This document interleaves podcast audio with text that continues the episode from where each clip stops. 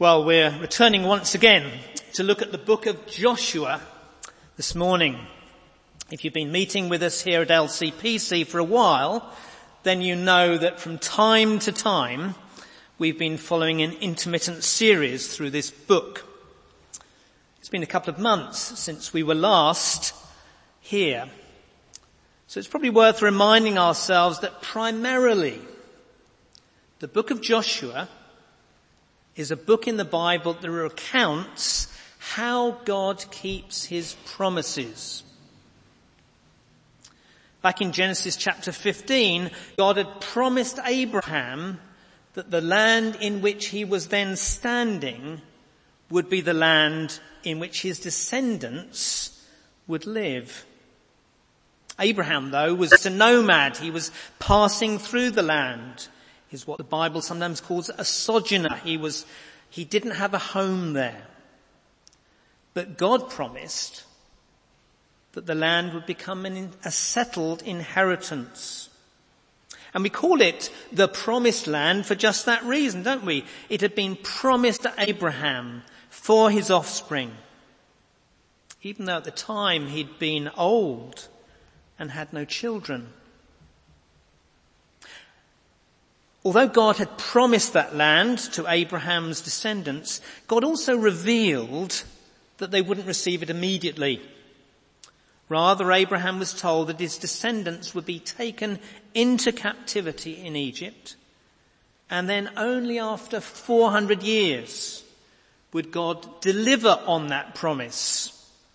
Only after 400 years would he bring them out of Egypt into the promised land. Well, in many respects, the closing verses of Joshua 11 are like the closing sections of the first half of a play. The first 11 chapters of the book comprise Act 1. It's the uh, dramatic account of how God brought his people into the land, the promised land. Act 2 we haven't got to yet. The curtain hasn't yet risen. Because Act 2, which commences in chapter 13, is the account of how the people received their inheritance in the land, how they came to live in the land. So this morning, the curtain's about to fall on Act 1. But before leaving this section of the book, there are a few closing remarks which we'll spend a short time studying together. Because these verses that we've read this morning confirm that God did indeed fulfill his promise, the promise that he made to Abraham. Firstly, we've got this sort of um, bird's eye view. It's like seeing the picture from a drone, isn't it, passing across the countryside. We have this geography lesson which shows us the extent of the land that the Israelites had taken. But there's more than that. For in these verses, it isn't, it isn't just a description of the extent of the land. More importantly, there's a summary of how Israel came to occupy the promised land. So before we leave chapter 11, we'll pause and see how, how God fulfilled the promise that he made to Abraham all those centuries before. And in doing so, there are three aspects I'd like us to focus on this morning. As we look at this passage, we'll see how God worked his purpose out in his own time. Then we'll see how God worked his purpose out in accordance with his own will. And then we'll see how God worked his purpose out in order to keep his promise. Firstly then, how God worked his purpose out in his own time. Look at verse 18. Joshua made war for a long time with all those kings. When we read through the early chapters of Joshua, it's easy to think that everything was accomplished relatively quickly. It's an exciting story and it doesn't take long to read those chapters. Perhaps we're tempted to think that these, these events occurred in rapid succession. Well, it's certainly true that some of the events in the early chapters followed each other quickly. The crossing of the river Jordan, the escape of Rahab, the fall of Jericho, and then the defeat and subsequent victory over the city of Ai. But as we come to the slightly later chapters, we read of successive battles with various alliances of kings and armies. And we would be mistaken to assume that this also happened over a very quick time. Although they only take up a few verses, we're told here that for Joshua and the children of Israel, the defeat of these kings all took a long time. And that raises two questions, doesn't it? At least two questions. The first question we might ask is, well, how long did it take? Well, in chapter 14 of Joshua, we have an account of Caleb receiving his inheritance. And in that account, Caleb reflects that 45 years had passed since he first came into Canaan, when he came as one of the spies to spy out the land. Well, we know that Israel rebelled against the Lord when the spies delivered their report. We also know that for the next 40 years, Israel wandered in the wilderness. And so we can conclude that the conquest of Canaan took at least five years. Five years had passed since the initial extraordinary miracle of crossing the Jordan on dry land. Five years had passed since the Ark of the Covenant, the symbol of God's presence with his people, went before them into the promised land. Five years had passed since the dramatic defeat of Jericho. Five long years of warfare. Five years of hard graft. Five years of marching. Five years of fighting. Five years of living in the field. Five years of battling to secure their inheritance. And that brings us to a second question we might ask.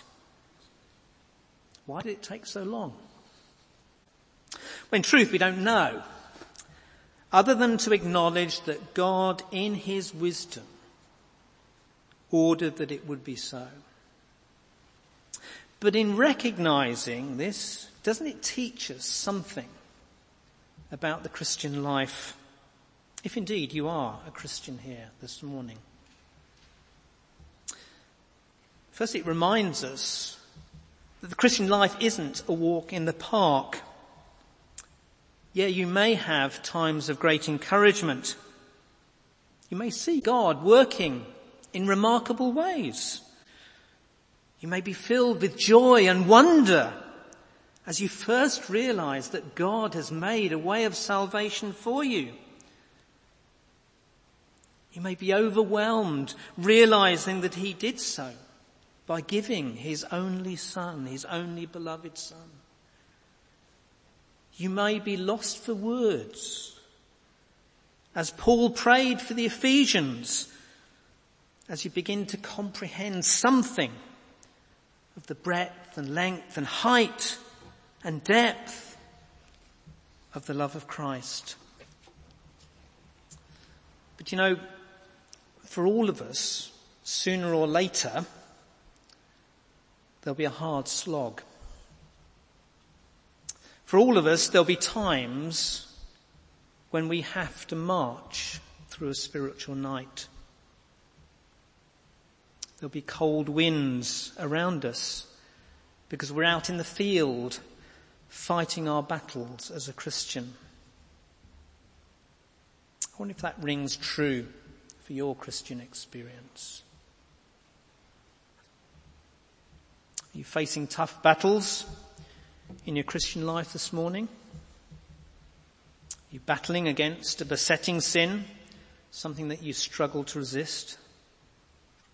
You're battling against an indwelling sin, something in your character, pride, lack of love, a quick temper, a sharp tongue.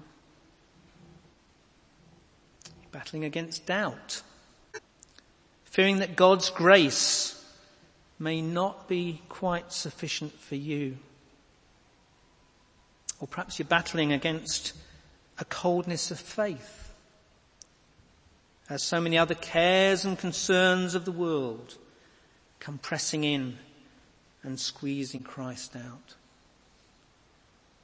Friends, this passage reminds us that being a Christian this side of heaven is not some kind of mystical utopia. Just as for the Israelites, God may in his wisdom require us to make war for a long time as we live out our Christian life. But secondly, this verse reminds us who leads us in this battle. Verse 19 tells us that the Israelite armies engaged in that battle. But time and time again, each victory is attributed to the leader. So in verse 16 we're told that Joshua took all the land. In verse 18, the one we've just looked at, it says it was Joshua who made war a long time with all those kings. In verse 21, it's Joshua who came out and cut off the Anakim. And in verse 23, it's Joshua who took the whole land and then gave it for an inheritance. You see, God brought the children of Israel through their battles under the leadership of Joshua. And we commented in previous weeks that, that Joshua is a type or a picture of Christ. Their names mean the same. Their names both declare and mean the Lord is salvation. So God's promise to the Israelites could be depended on not just because God had promised it to them, but also because God gave them Joshua to lead them. And Joshua was a faithful leader. In verse 23 we're told that he did according to all that the Lord had spoken to Moses. As Joshua leads the Israelites then, we see a picture of how Jesus leads us as Christians even through the longest of our battles. Jesus faithfully fulfills his Father's will. In John 17, he prays to the Father about his disciples. And this is what he said, those whom you gave me I have kept and none of them is lost. And because Jesus could say that, the writer of the Hebrews tells us that he, that's Jesus, is able to save to the uttermost those who draw near to God through him.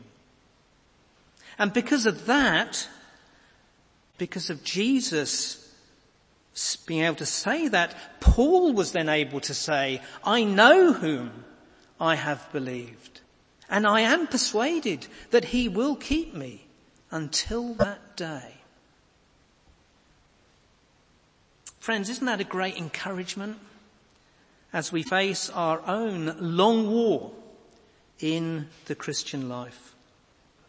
God works out his purposes in his own time, but he doesn't leave us alone. Jesus, our Joshua, leads us through each and every battle. Well, we've considered how God works his purposes out in his own time. We now need to turn to the second aspect to highlight in this passage, which is that God works out his purposes in his own will. Let's look at verse 20.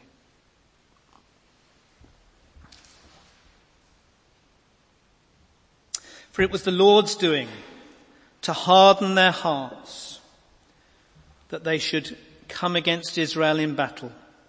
In order that they should be devoted to destruction and should receive no mercy, but be destroyed, just as the Lord had commanded Moses. You know, there are, there are some verses in the Bible which we find difficult when we read them. Sometimes the original Hebrew or Greek language is obscure, so it's hard to know precisely what it's saying. Sometimes the context or the background information is, is incomplete. So it's hard to know what it means. But this verse, verse 20, doesn't fall into either of those categories. The meaning of this verse is masked neither by obscure language nor by lack of clarity. Why was it that none of the Canaanites sought peace with Israel other than the Gibeonites? Why was it that they came against Israel in battle and were then destroyed? Why was it that they continued, they continued for five years, time and time again, to wage war against the Israelites when so many others had been overrun by their army? Why did they continue for five long years in their obdurate opposition against God? And the answer in this verse is, is uncomfortably clear, isn't it? It was because the Lord hardened their hearts. This is a difficult verse, isn't it? It's not difficult because it's hard to understand. It's not difficult because it's hard to understand what it means. It's difficult because it's hard to accept what it says. For we're told that God exercised his sovereign power to execute judgment on the Canaanites. God hardened their hearts so that they were, they were obdurate. God hardened their hearts so that they attacked Israel and in doing so, they were destroyed. This isn't the only place in the Bible where we find a reference to God hardening someone's heart. It happened when the children of Israel were brought out of Egypt, you may remember, for there we read in the book of Exodus that God hardened Pharaoh's heart. And then if we turn to the New Testament, we find the apostle Paul grappling with this same issue in Romans chapter 9, the passage we read earlier, where Paul asks a rhetorical question. He says, what shall we say then? Is there injustice on God's part? And as Paul answers that question in Romans chapter 9, Paul reminds his readers of two truths. And the first of these we find in verses 15 to 18 in Romans chapter 9. He says to the rhetorical question, by no means. For he says to Moses, I will have mercy on whom I have mercy, and I will have compassion on whom I have compassion. So that it depends not on human will or exertion, but on God who has mercy. For the scripture says to Pharaoh, for this very purpose I've raised you up, that I might show my power in you, and that my name might be proclaimed in all the earth. So then he, that's God, has mercy on whomever he wills, and he hardens whomever he wills. Paul reminds us here of the nature of mercy. The story is told. Um, I heard it many years ago, so I've forgotten the details. The story is told of a young man who was caught up in a rebellion against his government. The rebellion failed and he was hauled before the court hauled before the king. and he was found guilty of treason, of insurrection. He was condemned to die. And the young man's mother came to the court, came to the king and pleaded for his life. She said, please show him mercy. And the king replied, why should I? He doesn't deserve it. And the mother said, but sir, if he deserved it, it wouldn't be mercy. You see the point? Mercy is undeserved. And verses 15 and 16 in Romans 9, 9 state that so clearly. God's mercy isn't earned or deserved. God's mercy is the product of his compassion. Go back for a moment to, back into Genesis 15 when God made that promise to Abraham. Did Abraham deserve or merit that promise? Was God in any way obligated to give the promised land as an inheritance? Not at all. Again, it was out of God's compassion that he blessed Abraham in a most remarkable way with this covenant and entered into a special relationship with him and his descendants. Well, perhaps you say, that's all very well, but this all seems unfair that God should show mercy to some, but not all. Well, the apostle goes on in Romans 9 verses 20 and 21 to answer this objection by reminding his readers of a second truth. Who are you, O man, to answer back to God? Will what is moulded say to its moulder, why have you made me like this? Has the potter no right over the clay to make out of the same lump one vessel for honourable use and another for dishonourable use? You see, Paul reminds us here of what it means to be God. In having mercy on one person and hardening the heart of another, God is exercising his divine prerogative. This is what it means to be God. He was, it was his right to make a choice. It was his right as God to have mercy on the Israelites and to harden the heart of the Canaanites. He could have done the opposite if he decided to. God could have hardened the hearts of the Israelites. But he chose not to. It was his right to choose and his alone.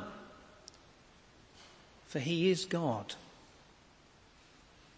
And Paul highlights here the reason that many find it difficult to accept that God has mercy on one person and hardens the heart of another.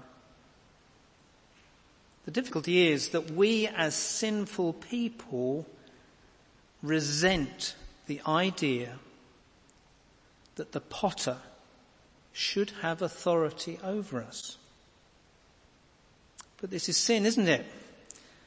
Usurping the authority that God has over us as his creatures and then trying to lay claim to that for ourselves. So friends, as we go back to Joshua chapter 11 verse 20, you can leave this verse in one of two ways. You can leave angry. You can leave angry that God should have the audacity to make such a choice. Or you can leave humbled. Humbled that out of the same lump of sinful clay, out of the same wicked mass of humanity. God should choose, choose, God should choose to show mercy to you. Friends, if you are aware of our sovereign God working in your heart, please don't spend time asking why God should you choose to harden that person's heart over there. The question you should ask is, Lord, why on earth, why on earth did you show mercy to me? Well, we've considered how God works his purposes out in his own time and we've considered how he works his purposes out in his own will. But now we must turn briefly to our final point. That God works his purposes out in order to keep his promise. Look at verses 21 through to 23. And Joshua at that time came at that time and cut off the Anakim from the hill country, from Hebron, from Debir, from Anab, and all the hill country of Judah, and from all the hill country of Israel. Joshua devoted them to destruction with their cities. There was none of the Anakim left in the land of the people of Israel. Only in Gaza and in Gath and in Ashdod did some remain. So Joshua took the whole land according to all that the land, that the Lord had spoken to Moses. And Joshua gave it for an inheritance to Israel according to their tribal allotments. And the land had rest from war.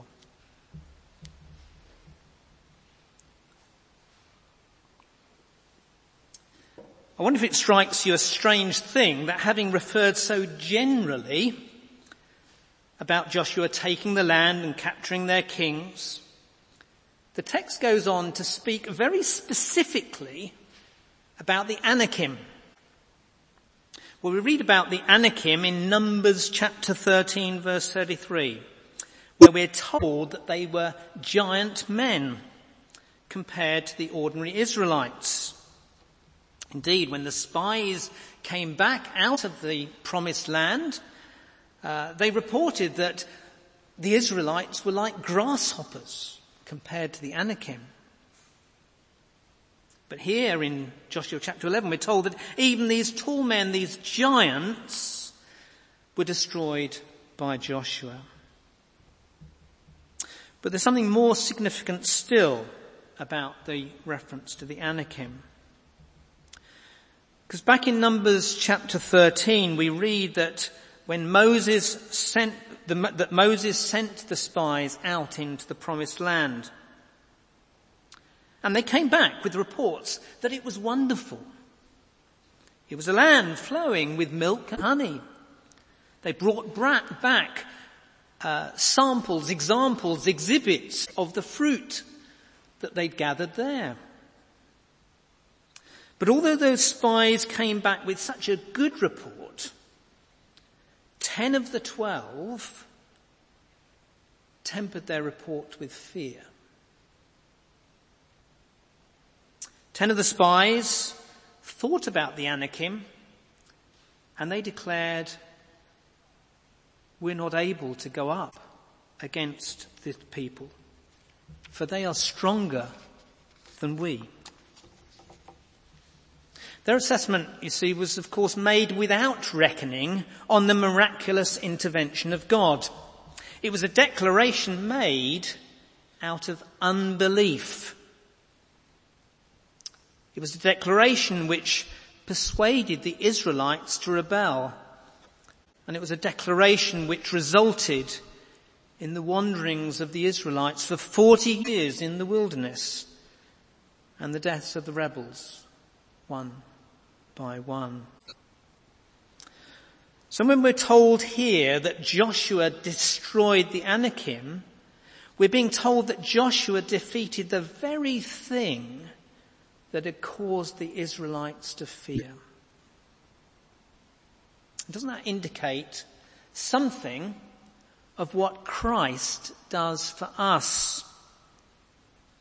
In 1 John 4 verses 16 to 18 we read, so we have come to know and believe the love, the love that God has for us. God is love. And whoever abides in love abides in God, and God abides in him. By this is love perfected with us, so that we may have confidence for the day of judgment. Because as he is, so also are we in this world. There is no fear in love, but perfect love casts out fear. For fear has to do with punishment. And whoever fears has not been perfected in love. See what the apostle John is telling us. Joshua cast out the fear of the Israelites for the Anakim. Our Joshua, the Lord Jesus Christ, also casts out fear. The fear cast out by Christ is the fear of the grave, the fear of punishment for our sins. Friends, if you contemplate death without reckoning on the miraculous intervention of God, then you have every reason to fear. If you're not a Christian this morning, then please do consider your position carefully. Like the Israelites in Numbers 13, you should fear. For in Hebrews 10 verse 31 we read that it's a fearful thing to fall into the hands of the living God. But for those who are following Joshua, those who were following Joshua, the type, the picture, the pattern, the symbol of the Lord Jesus Christ, there was no reason to fear. Joshua defeated the Anakim and we're told in verse 23 that the land had rest from the war. See the rover. And Joshua distributed the land to the people.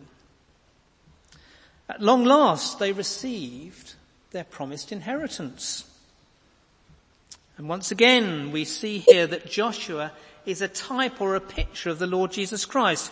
For in verse 23 that we read that it was Joshua the one who, whose name means the Lord our salvation. It was Joshua who gave the land as an inheritance.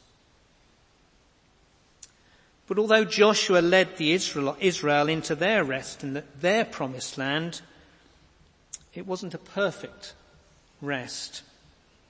It didn't last forever. It was just a shadow or a picture of the eternal rest which the Lord Jesus would give as an inheritance to his people. Listen to what we read in Hebrews 4, 8 to 11. For if Joshua had given them rest, God would not have spoken of another day later on. So then there remains a Sabbath rest for the people of God, that whoever has entered God's rest has also rested from his works as God did from his. See, the writer of the Hebrews speaks not just of the shadow or the picture, the, the rest which the Israelites enjoyed in their promised land. The writer of the Hebrew speaks of the antitype, the real rest, which is the inheritance of all those who follow not the shadow or the type or the picture which is found in Joshua, but those who follow the antitype, the real one, the Lord Jesus Christ. And this real rest is the place where we will be with the Lord forever after our battles on earth have finished. This, friends, is the hope that is set before us as we accept that God works out all things out in his own time. This is the hope that's set before us as we trust that God will work all things out as he wills. This is the hope that's set before us as we follow our Joshua through life, even the Lord Jesus Christ himself. This is the hope that's set before us as we trust that God will keep his promise. Because God has said, he who comes unto me, I will in no wise cast out. Let's pray together.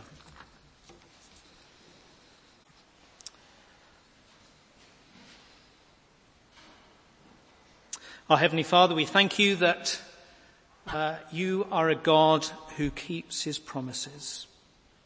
We thank you, Lord, that we have seen that recorded for us in the experience of the Israelites as they followed Joshua into that promised land. A promise made 400 years before was fulfilled.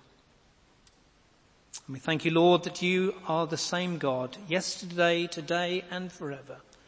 That you are a God who keeps your promises to us. We thank you, Lord, that indeed, even though we might not understand the timing or the way, we thank you, Lord, that we can trust in that promise that whoever comes to you, you will in no wise cast out. That we then, like Paul might be able to say, we know whom we have believed and we are persuaded that he will keep us until that day.